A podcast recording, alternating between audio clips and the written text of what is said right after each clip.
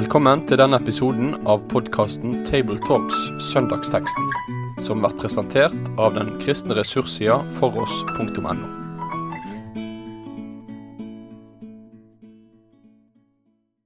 Hjertelig velkommen til en uh, ny episode av uh, Tabletalks, der vi snakker om søndagens preketekst. Og uh, dette er en del av nettsida foross.no. Eh, og i dag så skal vi samles og snakkes litt om, eh, om teksten for 11. søndag i treenighetstida. Det er den teksten som skal preges over 25. august.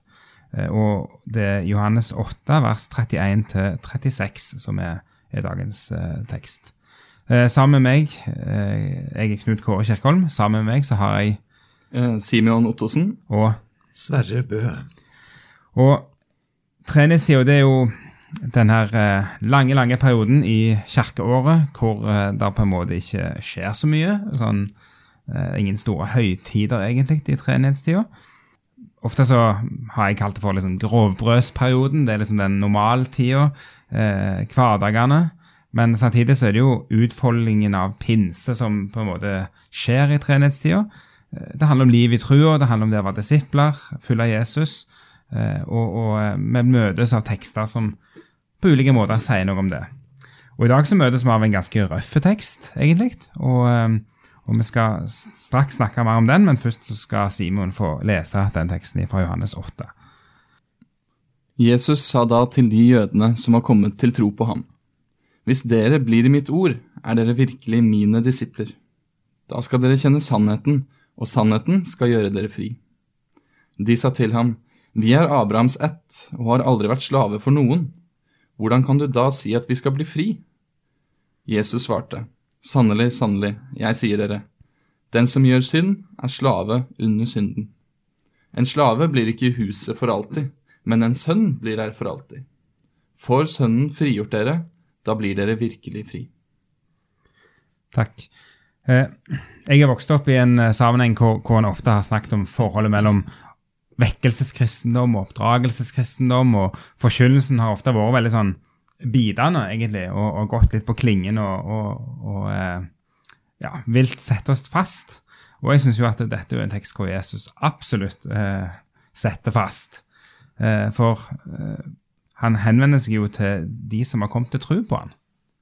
Og hva i all verden er det som foregår her? Hva refleksjoner gjør dere dere i møte med en, en sånn tekst? Ja, det er kanskje den aller skarpeste teksten jeg kan huske vi har, i hvert fall i løpet av kirkeåret, hvor det er overtydelig at Jesus konfronterer. Folk tenkte slik og slik, men Jesus kommer med en motpåstand som provoserer veldig. Og jeg vil tro at de som skjerpet profilen slik i bedehushistorien og vekkelseshistorien med oppdragelseskristendom eller vekkelseskristendom, de har tatt utgangspunkt kanskje aller mest i denne spesielle teksten. For her er det noe som overrasker meg og sikkert alle andre bibellesere. Først så står det to ganger at han sa til de som var kommet til tro på ham. Og så i neste omgang dere er syndens slaver, og dere trenger en frigjøring. Så var de ikke kommet ordentlig til tro? Er det et A- og B-lag, eller er det selvbedraget? Eller hva er det som skjer i teksten? Den roper på et eller annet her. Mm. Det, Jeg er oppvokst i en eh, litt annen kontekst, med mye forkynnelse som dreier seg om nåde, kanskje, mm. og hva Jesus har gjort for oss. Eh, og det er veldig fint, det, men i møte med sånne her tekster blir man jo da litt stum, nesten. mm. Eh, for her er det krav Jesus, eh, Jesus setter, og snakker om at for å være en disippel av han, så, så må man bli i hans ord. Eh, det er ikke, ikke nok å bare, å bare tro på Jesus. Og det er jo Ja, det er noe som, som kan stikke litt. Og en, en annen ting i denne teksten Vi holder oss jo i dette segmentet hele tida, men, men, men det er jo en ting også som jeg syns er, er litt sånn her eh, Altså, de blir jo sinte, det, det er jo ikke tvil om det. De blir provoserte. Eh, og så svarer de eh, Når Jesus snakker om at eh, sannheten skal gjøre dere fri, så svarer, svarer de altså Vi har Abraham sett og har aldri vært slaver for noen. Og jeg syns jo det er nesten litt sånn eh, ja, det er under vår verdighet å være slaver. Eh, nesten. Du, du, hører liksom at det, det bobler her. Eh, og så tenker jeg jo at vel, dere feirer jo hvert år at dere har vært slaver og blitt fri fra slaveri. Hva, hva er det som foregår her? Altså, det er jo direkte feil, det de sier. Er det, løper de av? Er de så sinte nå, eller, eller, eller tenker de helt annet enn en, en det en skulle tro? På Jesu tid så var eh, hele middelhavsområdet okkupert av romerne. Og det var jo da 1200-1400 år siden befrielsen fra Egypt, da de virkelig var slaver gjennom flere hundre år. Det er ganske stor uenighet og strid blant forskerne om hvor harde vilkårene var ved å være under Romerriket på Jesu tid. Eh, romerne ville jo påstå at de var ganske milde og tolerante, særlig i religiøse spørsmål.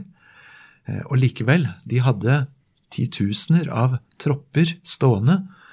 Helt inne på tempelplassen i Jerusalem var det en stor militær borg. Mm. Og de hadde jo f.eks. da ikke lov til å felle dødsdom. Det måtte romerne gjøre. Og skatter og avgifter ble jo sendt i mengder til Roma. Så en litt sånn undertone av hvor er vi hen i vår mangel på mm. frihet, mm. det kan vi kanskje også ane, men det er jo ikke på det planet diskusjonen egentlig går. Jesus løfter dette med å være slave til et helt annet nivå i teksten. Mm. Ja, for Simon han snakker om slave under synd og, og snakker om å gjøre synd. Ja, det er jo jeg syns det er, det er veldig, et veldig pussig svar de, de, gir til Jesus når han sier at sannheten skal gjøre dere fri. Eh, Jesus sier jo da implisitt egentlig at dere er slaver. Fordi mm. hvis man er fri, trenger man ikke å bli gjort fri. Eh, så der, der kommer jo anklagen allerede. Og jeg, jeg, tenker jo at eh, de, som du sa i stad, så har det jo vært klar over at eh, eh, deres forfedre var slaver. Det feirer de hvert år. Så jeg tenker at de, de, må tro om seg selv at de ikke har vært slaver i en slags åndelig forstand. Mm. Eh, og, og, da svarer jo Jesus at eh, den som gjør synd, er slave under synden. Mm. Og det er jo implisitt en ganske krass anklage, da. Mm. Vi er så opptatt av uttrykk som fri vilje, og kanskje også av at jeg gjør som jeg vil. Mm. Og eh, det er jo en påstand som er interessant å smake litt på. Nå skal ikke vi overlate sannheten til eh, hva filosofer og psykologer mener, mm. men det er ikke mange filosofer eller psykologer som vil gå i krigen for at mennesket har en fri vilje, eller at vi er så utrolig fri. I virkeligheten så viser vel enhver ettertanke og enhver studie at vi styres ganske mye av alt ifra reklame til barneoppdragelsen, til sosialt press, og til dypest sett vår egen overlevelse. Hvis du spør en darwinist hva det er som styrer egentlig valgene våre, så er det ikke akkurat nestekjærlighet, omsorg og idealer, men det er hvordan kan jeg overleve, hvordan kan jeg videreføre jeg, meg, mitt, mine gener? Og Jesus tar oss jo med på et mye dypere plan når han i grunn nekter for at vi har den type frihet dypest sett som vi vil. Luther hadde et veldig spennende uttrykk. Han snakka om at mennesket er innkrøket i seg selv. Du er liksom vendt innover, innover, innover, og aller innerst så ligger ego. Eh, det er min egentlige Gud. Synden som har satt seg i jeg, meg, mitt og mine. Eh, og der trenger vi en frigjøring. Mm. Jeg tenker jo at i vers 35, når Jesus sier at en slave blir ikke i huset for alltid, så er jo det enda et stikk i retning av jødene, eller i hvert fall leser jeg det slik. da. For det, det visste de jo, at en slave den blir ikke i huset for alltid. Og jeg ser i hvert fall konturene av et angrep eh, på jødenes eh, egne nærmest selvsikkerhet om at de selv de er en del av familien, og familien blir jo alltid mm. Eller ja, som han sier videre, en sønn blir der for alltid. Og her kaller han jo faktisk jødene slaver. Så kan det være et lite stikk Jesus kommer med i retning av at det er ikke sikkert dere er en del av familien i likevel. Mm. Ja, det tror jeg det er. Det er det Paulus viderefører i Romerne 1, 2 og 3 når han spør hvem er egentlig Guds folk? Handler det om ytre avstamning og slektstre? Mm. Og så benekter han at det gjør det. Mm. eh, og peker på at eh, å ha fått loven og ha fått paktene og fått utvelgelsen, det bærer deg ikke i mål hvis ikke du selv. Så det er ganske sterke linjer som går under her, og den går jo helt tilbake i Det gamle testamentet. Profetene som igjen og igjen provoserte og erta folk, menneskelig sett, når de trodde at de var Guds folk. Og så sier Hosea, du er ikke mitt folk. Mm. Eller Jeremia, når han står i tempelporten i Jeremia 7 og, og, og, og, kaster fram disse voldsomme ordene. Og han definerer dem som du frafalne. Eh, og så lyder jo heldigvis et rop, da, vend tilbake, du frafalne. Mm. For Sønnen kan virkelig gjøre fri. Ja, for jeg tenkte også på det at den Jeremia-teksten der han òg står i det som åndelig sett var huset. ikke sant? Og så, og så sier han dere, dere tror dere alt er, alt er greit, bare dere har Herrens tempel stående her. Og så, og så, er dere jo ikke en del av det. Og, og selv om vi skal ikke bruke hus og trekke parallell til tempelet gjerne her, men, men, men, det er jo samme sak. Det, det, det med å tro at du er en del av noe, og så er du ikke det likevel. Og så, og så får du det påpekt, og så Ja. Eh, følger jo responsen på det. Og, og eh, hvis jeg skal måtte vende tilbake til, til min egen oppvekst og forkynnelse jeg hørte, så, så, er det jo det der med Den tonen der, eh, det som i, hos i, den, Der jeg kommer fra, vi kaller for vekkelsestonen i forkynnelsen. Eh, ja, her er det jo et eller annet. Her, her er det eh, den Altså, jeg, jeg har selv ofte vært frustrert òg på det. Eh, jeg, jeg kommer jo fra skal ikke bli sånn personlig vitnesbyrd, men, men jeg kommer fra en tradisjon hvor, hvor han snakket så mye om det at en fikk nesten aldri høre det som Simon sier han har hørt så mye av. Mm. Eh, så den balansen den er jo òg viktig her. Men, men, nødvendigheten likevel av, av dette her dette her stikket som, som, Jesus kom med, det, det er utrolig Ja. Men hvis vi leser oss langsomt gjennom 1000 sider Gammeltestamentet, mm og vi begynner å telle på hvor mange av de sidene er det hvor det ikke på en eller annen måte ligger denne smertefulle påminnelsen, så blir det faktisk ikke så mm. mange sider. Det er ikke et påfunn av norsk vekkelseskristendom eller ifra Luther. Det er på side etter side i den gamle pakt og i den nye pakt at den ytre tilslutningen, det er ufullstendig, og det kan til syvende og sist stå i veien for et ærlig oppgjør som går helt til hjertet. For syndens makt og syndens utbredelse, den trives utmerket i religiøse betingelser og rammer. Mm. Det er det jeg syns er så interessant med denne teksten, at ofte i evangeliene så kritiserer Jesus jøder, fariseere farisere og lignende. Mens her så er det liksom tydelig påpekt av Johannes da, at de jødene som har kommet til tro på ham mm. eh, Så kritikken skal jo ikke stoppe med en gang man har kommet til tro på Jesus. Mm. Nei, det er akkurat det. Skillet går liksom midt i Guds folk, eller midt i, mm. midt i de som følger Jesus. Det er det som er Jeg syns det er veldig bra at Den norske kirke, som andre kirker, fremdeles gjennom 2000 år eh, setter dette opp som en prekentekst.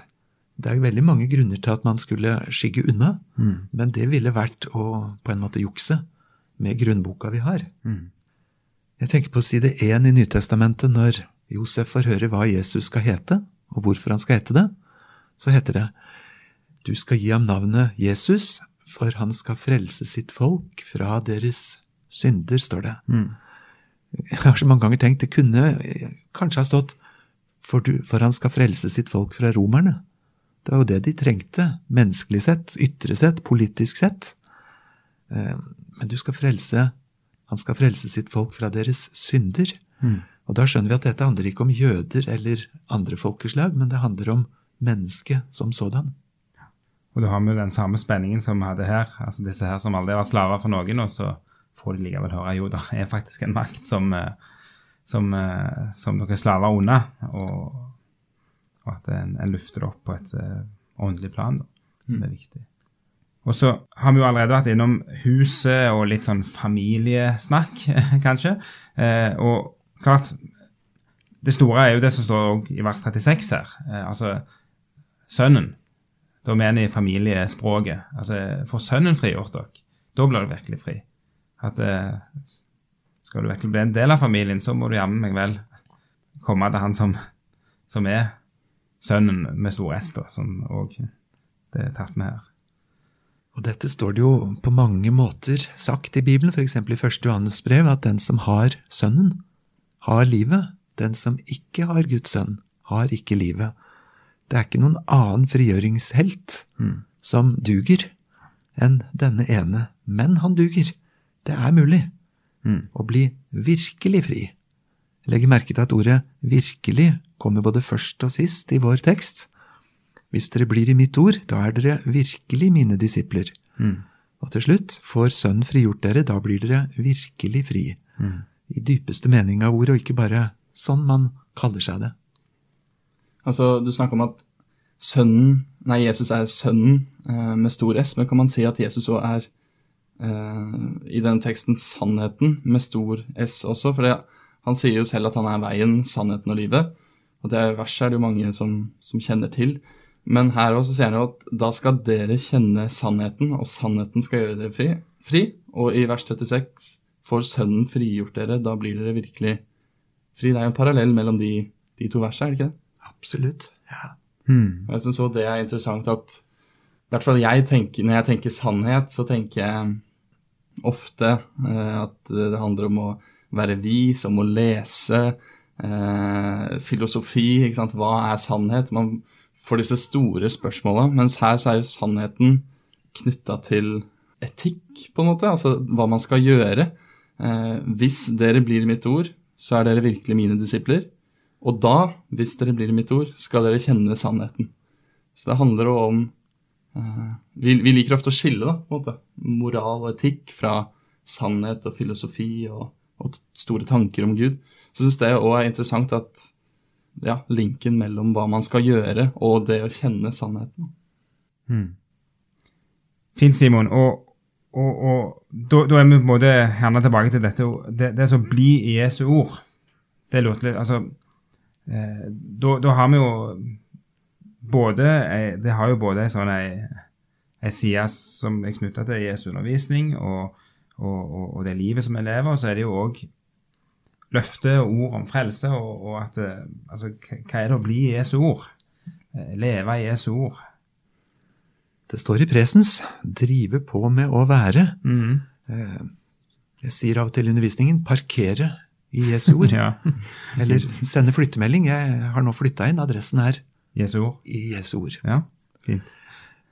Og, og så har jeg veldig lyst til å si noe av det Simon var inne på, at dette handler om mer enn bare at jeg stemte for noe og registrerte meg med et medlemskap eller meldte meg inn i et hagelag eller noe sånt. Mm. Altså, Guds ord er en ganske skummel sak, en stor greie. Det er ordet som frigjør meg og gjør meg til Guds barn, men det er også ordet som korrigerer meg dag for dag. Ordet som viser meg en vei. Ehm, Så det å bli Guds ord, det er ikke bare at jeg har flytta inn, og så har jeg satt meg i stresslessen og har tenkt å bli der til jeg blir henta til neste destinasjon. Det er noe levende og dynamisk å forbli der, og forskrekkes over Guds ord, og bli knust under ordet, og bli oppreist av det, og trøste seg til ordet. Det er en ganske omfattende greie. Og da er du fri. Ja, det var det. Hva er alternativet? Hvem er alternativet til å være knyttet til Jesus? Mm. Altså Dypest sett så er det to makter i verden. Og jeg husker gamle Carl Fredrik Wisløff, han holdt bibeltime etter bibeltime for oss om illusjonen av at vi er så fri og gjør som vi vil. ja visst gjør du som du vil, men hvem er det som har sagt hva det er du egentlig ønsker? Og så leste han for oss fra Efeserne 2, de første versene der, hvor det står om nettopp til slutt å ville det som dypest sett Satan og synden vil. For han får lov til å definere målene mine. Eh, Du gjør hva du vil, men du burde ha villet noe annet. Og du har ikke funnet det på selv. Du er forledet dit. Og det var jo kjempeprovoserende for oss å høre. Og så ga han oss en sånn lakmustest. Han sa du er ikke fri til, med mindre du er fri fra. Forskjellen på å ta seg friheter, og så det å være fri fra å skulle. For hvis du i virkeligheten er styrt av et eller annet instinkt i retning av at jeg bare må det, og du unnskylder det med at du er fri, da er du psykologisk sett veldig ufri. Og religiøst sett enda mer ufri. Ja, for det er akkurat det som er det gode poenget. At, eh, at og da er vi tilbake til slaveriet. ikke sant? Og, og, og det å være slaver under sunna. Eh, vi skal nærme oss en, en, eh, en avrunding. Eh, Hvis, det, hvis du skulle preikt over denne teksten, Simon, eh, har du noen tanker om hva du på en særlig måte kunne likt å lufte fram? Altså, jeg klarer jo på en måte ikke å fri meg fra tanken om at jeg vil snakke om eh, eh, sannhet. I hvert fall i min generasjon, da, så er jo eh, konseptet sannhet er et veldig vanskelig, vanskelig konsept. Hva er sannhet? Eh, og er det én sannhet, eller er det drøssevis av sannheter? Så jeg tror jeg ville ha sett på det. Sannhet, og ikke minst at sannhet er knytta til noe ikke intellektualistisk eller eh, kognitivt, men det handler om å bli i Jesu ord, rett og slett. Mm. Ja, jeg ville snakka litt om denne frigjøringshelten Jesus, håper jeg. Mm. Eh, som makter, og som kan, som er sannheten. Han som løfter oss ut med himmelens heisekran av gjørma der ingen kommer noen vei, fri fra syndens skyld i regnskap med Gud. Og gradvis er han også i stand til å løfte oss ut av syndens makt, så vi får en ny herre. Men det er ikke fullstendig før den dagen jeg er død, menneskelig sett. Da er jeg forfremmet til herligheten, som Frelsesarmeen ofte sier, med, med, med, god bibelsk grunn. Mm.